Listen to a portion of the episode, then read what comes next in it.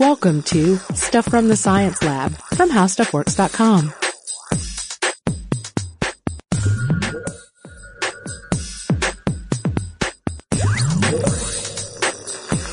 So, Robert, Yeah. what is an astronomical unit? I don't know. What is an astronomical unit? It's one hell of a big apartment. Oh, Welcome to the podcast, guys. This is Allison, the science editor at HowStuffWorks.com. and this is Robert Lamb, a science writer at HowStuffWorks.com. And that comes to you uh, from Bruno in Switzerland. We've been putting the call out for jokes lately on Yeah, Facebook. some nice cheesy science-related jokes. There's no reason that scientists can't be humorous. And there's no reason that scientists can't smell fabulous, right? Right, right. So today we're talking about the science of perfume. And I wanted to talk a little bit about the worst smell you like. You know, sort of the smell you're not supposed to like, but you do. Um, for me, it's, it's, It's kind of a weird concept, but go on. Well, you know, you know, it smells bad for you. You're not supposed to be sniffing it. Oh, okay, you know, I'm not talking about, you know, sniffing something to get, you know, an effect, but just, you kind of like the smell of it. Like gasoline is mine. Oh, okay. It's like I'm not talking about huffing, but gasoline smells fabulous. No, but I, I do like it. Also, on that vein, uh, rubber cement. Okay. Oh, okay. Well, that makes perfect sense.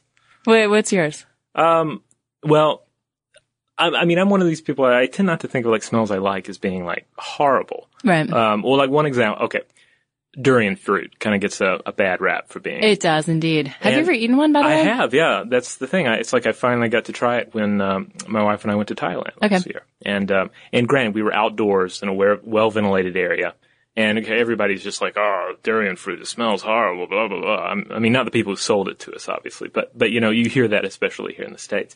And um, and I really wanted to try it and give it a fair shake because I'm kind of think, thinking like this is kind of uh, like Western, you know, chauvinism. It's like I, you know, Right. saying I don't want this fruit. You're an equal opportunity fruit Yeah, guy. so I gave it a shot, and it was it was really good. I mean, it's I think the thing with the durian fruit is that you kind of have to go into it expecting more of a cheese, like some sort of a cheese fruit kind of a thing. But uh, really? yeah, but in terms of things that like I guess I do have to admit that uh, I now remember that like sometimes like when I'm painting, like painting, like house painting and stuff, like there is something kind of nice about that smell. Yeah. Like it almost kind of smells chocolatey somehow to me, like I should eat it. yeah, well, I think it also has to do with the texture of the paint. A little bit. You know, it has that like thickness when it's going Hmm. Yeah. on and, And I guess we do tend to paint, like the painting jobs I've been on, it tends to be kind of like a brownish or a tannish, you know, or like even like a white chocolatey kind of color. So. Okay. Okay. Yeah. Well, technically that could be a perfume because perfume is a pretty, I mean, you can define pretty much anything as a perfume. It's a pretty loose definition. It's basically something that you wear and something that smells. Okay. I mean, I'm sure the professional perfumers out there have a more rigorous uh, definition, but Like- for our purposes, like they don't count like Irish Spring as a perfume. but it doesn't necessarily have to smell good or good to everyone, right? Definitely. Based on some of the perfumes I've smelt on uh, public transportation. Yeah, no doubt. So for our purposes, let's talk about liquid perfume. You know, the stuff you're going to find in a bottle, um, you know, a sprayer, a spritzer. Um, and that's just going to be a combo of alcohol, water, and whatever key ingredients that evaporate at room temperature that you, you know, want to throw in to make your signature fragrance. Okay. And when you're smelling perfume, you're really just sniffing a bunch of evaporating molecules, right? Your nose detects perfume and it sends a message to your brain, creating this perception Okay. good, bad, indifferent, whatever it may be. And you know, that's what's going on in the elevator. Have you ever had this experience? I know all of you listeners definitely have. You walk into the elevator, you know, somebody gets on at the next floor, they walk in, in with them trails this just fragrant cloud of cologne or perfume. And I won't say it's women or ladies or, or men because, it, you know, I think both Oh, sexes both, yeah. definitely do this. Like there was this one dude that um, I, I used to work with him in a before I came to How Stuff Works, and it's like I remember the day he came in to apply for his job. It was like you know, like comes in through the door, and it's just this stream of just. Just really strong, like cologne was just hanging off of him, and then he left, and like the cologne stayed. I think that's why they gave him the job. It's like it's going to smell He like made a here lasting anyway. impression. Yeah, he did. That man made an impression. Yeah, when I was in college, this reminded me a lot of uh, Thursday nights. You know, you'd be going out, and uh, you get in a you get in the elevator with a with a boy, and he would just you know the whole elevator would smell like Drakkar Noir. Do you remember that cologne? I think I remember. I think maybe my dad had an old bottle of it, and I like found it somewhere, and it was it's like dark looking, right? It's like dark, manly looking cologne. I think so. Like the more it looks like whiskey, the more it's okay for guys to wear it. Yeah, if I sniffed it now, it'd totally take me back. So what's going on with the individual ingredients in those perfumes? Like what's making the Drakkar Noir linger so long? Uh, well, my understanding is that uh, the alcohol works to spread out the different smells, right? Allowing you to to uh, to pick up the different hints and the the complexities of the perfume. Otherwise, you'd be smelling them all at once, right? Right. So writer Susan Nasser, who wrote the article on our site about uh, how how perfume works, was talking about um, in the in the case of a perfume oil. Um, if you were just to smell that perfume oil, which is the really concentrated essence of the smell, it, it would kind of be like uh, hearing all the members of an orchestra all play at the same time. Yeah, you're not going to hear the you know the tuba kind of rumbling. Um, so that that's that's a perfume oil, but the alcohol, right? It allows you to uh, hear or smell, as the case may be with perfume, all these notes um, Okay. not at once. It, spreads them out, like you said. Okay, it's kind of like if you go to a tapas restaurant and like they bring out you, you A don't want topless restaurant? a tapas restaurant where and it and it's uh you don't want all the tapas at once and gobble them down in a hurry. You want to be there for like a lengthy period of time, getting them one by one. Right. Kind of. Definitely. Definitely. All right.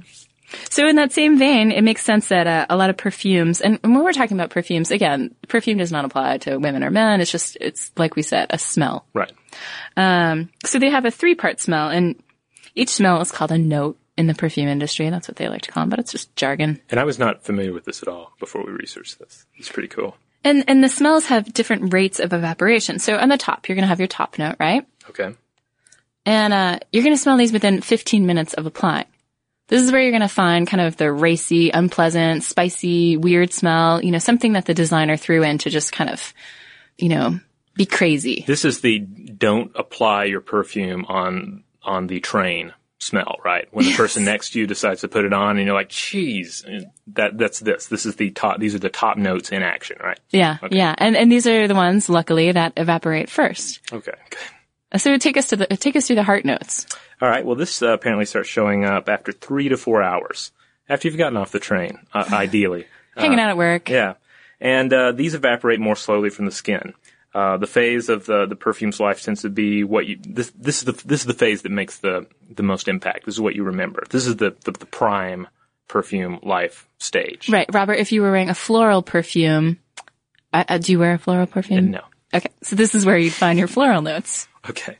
Okay, and then you got your base notes, right? And so these form obviously the foundation of the perfume, the base of the perfume, and they linger the longest after you douse yourself in the morning, five to eight hours long, in fact.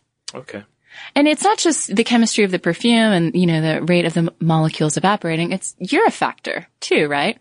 So the top notes of the perfume are going to disappear faster if uh, your skin is nice and dry and warm, um, rather than if you're kind of cool and oily. Huh. So you're gonna so when you go shopping for a perfume, you you need to sort of carry some of that information with you. Like, no, am I, you know, what my how my skin is going to behave with it. Sure. I mean, I I guess it wouldn't hurt to keep that in mind.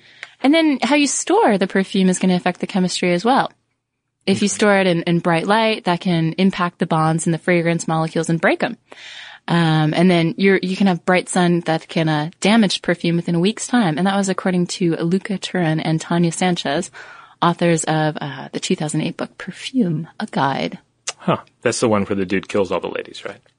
No, that's fiction That's a different novel. By Patrick Suskind.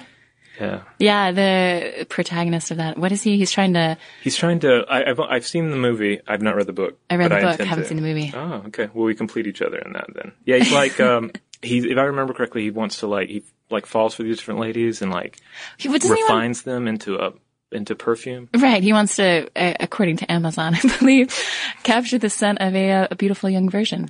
That's it. That's what he's trying to do. And by virgin, I meant virgin. Yeah. Um, But right. It was sort of like Silence of the Lambs, but with perfume. What do you think about that? yeah, yeah, pretty pretty good. The movie was pretty fabulous, pretty visual. Really? Yeah, it had Dustin Hoffman as a perfumist in it. No Yeah. kidding. But but back to the uh, the storage thing. What's weird to me about the whole visible light breaking it down is like most perfumes come in like little glass vials, right? I mean, it's true. it's just begging to to be broken down by the sun. And they're begging to be displayed, right? I mean, because packaging, of course, is such a big part of perfume as well. Well, that goes into uh, in our another podcast uh, that we did on uh, the, the smell and science. Yeah, we've been on a smelly bender this week. Well, there's a whole deal about how like how um, you know the information from our other senses also affect how we perceive a smell. If you tell me that a cheese is cheese, then I'm going to respond better than if you tell me a cheese is body odor.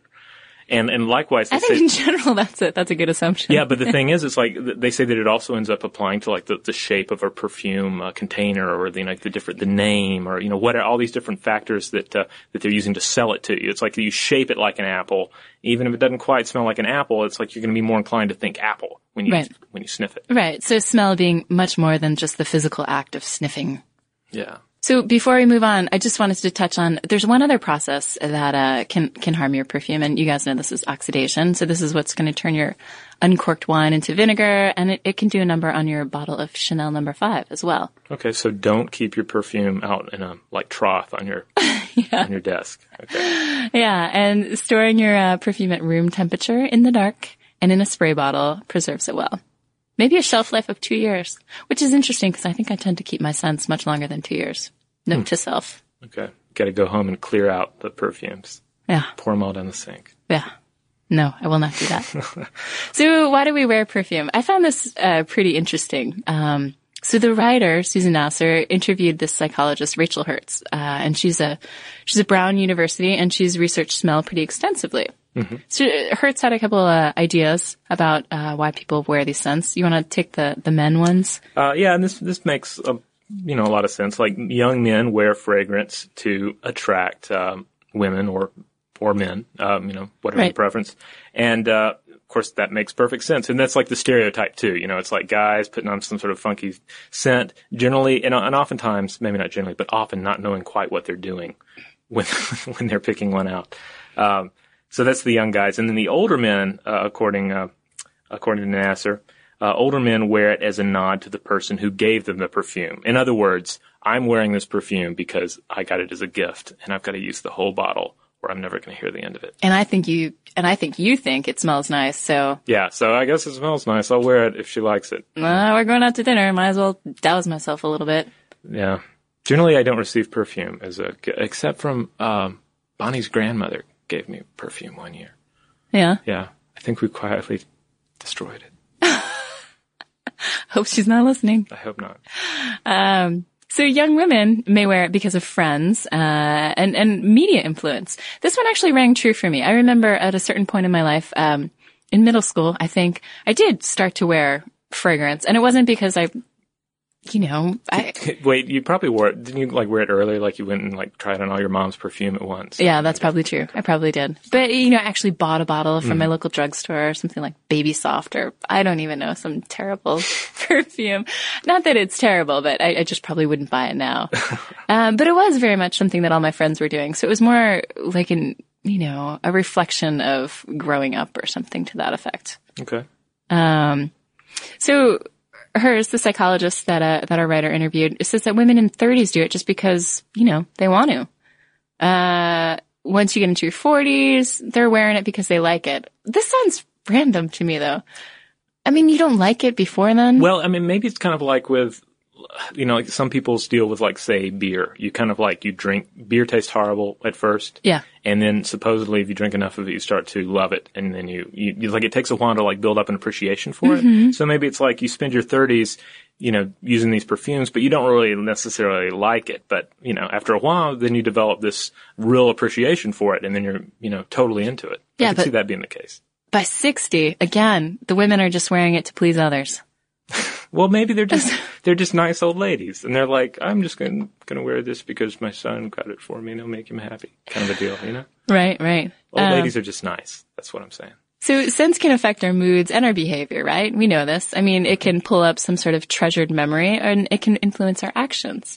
And there have been a couple interesting studies in this vein. Um, I think that you guys have probably heard of the one about the Cinnabon. Have you heard about the, we were talking about this a little bit before the podcast. Yeah, what was the deal with this again? It's just the, So- the scent of Cinnabon. Right. So put the, put the scent of Cinnabon in the air, uh, do it, you know, in a mall or, okay, And um, what you're going to want to do is you're going to get some people involved. You're going to get your uh, participants, and uh, you get one person to drop something, okay, and then um, see if a stranger picks up that pencil, say that you dropped. Well, it turns out if you have the smell of Cinnabon in the air, um, people are more likely to pick up that pencil. The stranger's more likely to pick up that pencil. Good smells uh, as a correlation with you know good behavior. You know, you're going to pick up a pencil. Maybe you'll give directions. Maybe you're just going to be an all around nice person as long as you're whiffing Cinnabons. wow. It's kind of interesting. It can. It makes me think of like a futuristic society, you know, where everybody is like a perfect citizen, and they're doing it because they're just constantly pumping out the odor of Cinnabon. You know what this really made me wonder, and I didn't have time enough to get into it before the podcast, was what do casinos smell like? I'm not a hardcore gambler, but I had to wonder how they Sadness. Stale cigarettes. sadness and Cinnabon. Those nice old ladies playing the slots. I don't know. That's a really. co- I'm gonna. Have, I'm very curious now. So there was a study in France that followed a sort of similar Cinnabon protocol. Only um, they checked to see whether a woman who uh, was wearing perfume would um, influence this sort of similar behavior in strangers. So um, you know, she would drop something from her purse, and she would see, they would see if strangers would help her pick up that object. And in fact, uh, they did. You know, the woman wearing the perfume brought out that behavior again. She smelled like Cinnabon. No, she smelled like a, a, Oh, a different Okay. perfume. No, they they did not. Well, see, they should combine these two uh, studies. Right. Maybe they have the, it has the best effect if it's a Cinnabon perfume. I hope so. And then there is, uh, I'll just one final study that I'll get to here. There's a study published in the Journal of Psychological Science, and that found that a citrus scented cleanser was associated with people behaving more fairly when they played a game, uh, a classic trust game, according to this article I found in the Boston Globe. Like apples to apples, or what? I don't know. I don't know what the game was.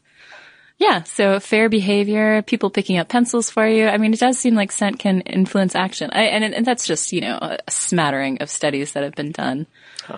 Uh, there, there are many more to explore. But let's, let's take a break from that and look at the genetic side. So each of us has a genetically determined number of odoreceptors or cells in our nose that grab fragrant molecules out of the air around us. So with more receptors for a class of compounds, like say lily smells, you're going to smell lily at a lower concentration, but at normal amounts, the smell could be intense and overwhelming. All right. But too few receptors can be a problem. Why is that? Well, uh, for example, cilantro's fragrance uh, consists of many odors. If your uh, genetic code spells out a variation that reduces your number of receptors for an odor, you may miss one of cilantro's many odors, and it may smell soapy to you. We've uh, touched on this before. Yeah, we did on Yeah. the genetic stuff. The Yeah, top- talking about it tasting soapy, and of course, scent and taste are blood brothers. Indeed. So let's get to the evolution side. Uh, One question that people have thrown out a lot are, you know, are our olfactory likes and dislikes programmed? And there's a pretty healthy argument on this area. So on the pro side, some people are going to argue that the answer as to whether we like certain smells isn't really genes, but history, right? Um, and you know, way, way, way back history. Right, So- like grazing, like just foraging for food kind of things. Like, like I smell fruit. I eat fruit. Fruit's great. I wish everything smelled like fruit. It's the Cinnabon thing again. Yeah, totally. Um, yeah, right. So that kind of harkens back to our foraging days, our hunting and gathering days. And then, you know, on the other hand, we're not going to like the smell of, you know, urine, feces, or, you know, maybe rotten or fishy smells. Yeah, because like urine could like it could be telling me that somebody else's territory. Um, you know, fecal, all, all that's going to potentially So- have parasites and pathogens. disease, infectious agents, right? So, there, could there be an evolutionary mechanism at work there? That's that's one thought, school of thought on this. I, I'm I'm game to believe that. Well, what about the other side of the argument? Well, yeah, there's the other side of the argument that says that smells aren't evolutionary programmed, uh, and this is this is kind of like the, the sort of short, short and dirty version of this is like people can get used to anything, right? Right.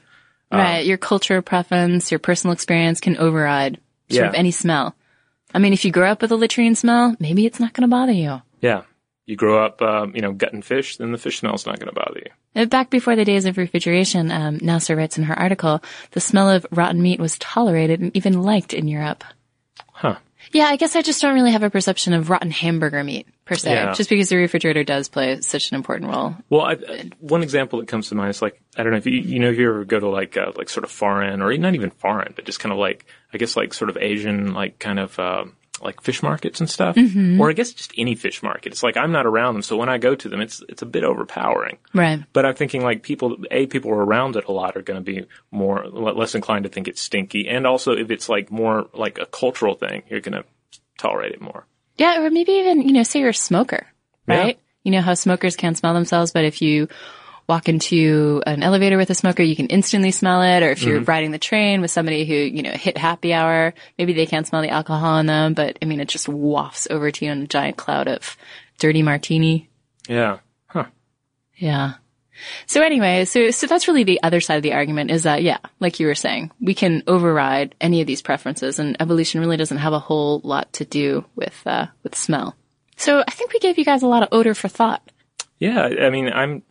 I think it's yeah. Next time you throw in a little perfume, you might think about it a little differently, and and also like maybe even like go ahead and mark down on your schedule like which phase of the perfume is gonna is gonna line up with what part of your day. It's like, oh crap, I got a three o'clock uh, um, you know interview, and that's after phase two ends. What am I gonna do about my floral notes being gone? Yeah, so we love to hear from you guys, smelly thoughts or, or otherwise. So uh, send us an email at sciencestuff at howstuffworks.com or uh, connect with us on Facebook. Yep, we're uh, on there as Stuff from the Science Lab. Uh, also find us on Twitter as Lab Stuff. And uh, hey, and, hey, and shoot us some jokes. You know, Yeah. G- give us uh, some sort of nice cheesy science joke. Include your, you know, your name and where you're from, and we will uh, try and throw it up there at the start of the podcast if it's good. All right, that's all we got. Thanks for listening, guys.